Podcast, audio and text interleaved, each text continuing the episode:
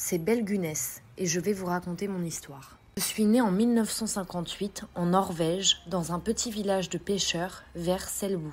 Mes parents, nous ne vivions pas correctement. On était pauvres, c'était difficile. On avait du mal à trouver de quoi se nourrir correctement. Alors, je suis partie et j'ai trouvé un travail dans une ferme pour aider ma famille. Très vite, j'ai voulu découvrir autre chose. Alors, à 19 ans, je suis partie en route vers les États-Unis, à Chicago.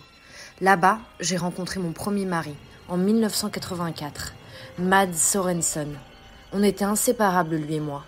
Nous nous sommes mariés l'année suivante et s'en est suivi l'arrivée de nos quatre enfants et l'adoption d'une petite dernière. Malheureusement, un drame est vite arrivé. Deux de nos quatre enfants biologiques sont morts d'une inflammation aux intestins. Comme si cela ne suffisait pas, mon mari nous a quittés au mois de juillet 1900, peu de temps après la perte des enfants. J'ai alors pu récupérer son héritage ainsi que l'argent des assurances vie des enfants. J'étais trop triste pour continuer à vivre dans notre maison. On est alors parti et j'ai acheté une ferme dans l'Indiana en 1901. L'année suivante, j'ai refait ma vie avec Peter Gunness, qui est venu s'installer à la ferme avec ses deux filles. Pauvre Peter. Une semaine après leur emménagement, sa plus âgée est morte de manière inexpliquée. Remarquez, il ne tardera pas à la rejoindre. En décembre, il a eu un accident.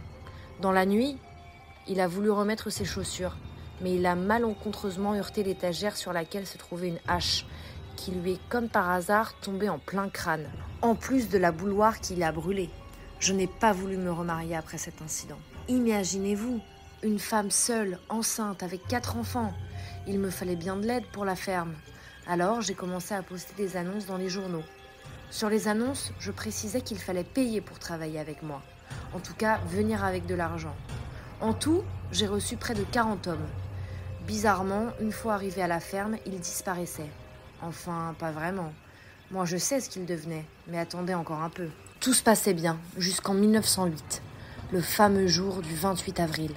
Un incendie a ravagé ma maison, toute ma ferme, mes enfants, mes employés, tous morts. Moi Morte ou pas, c'est encore un mystère.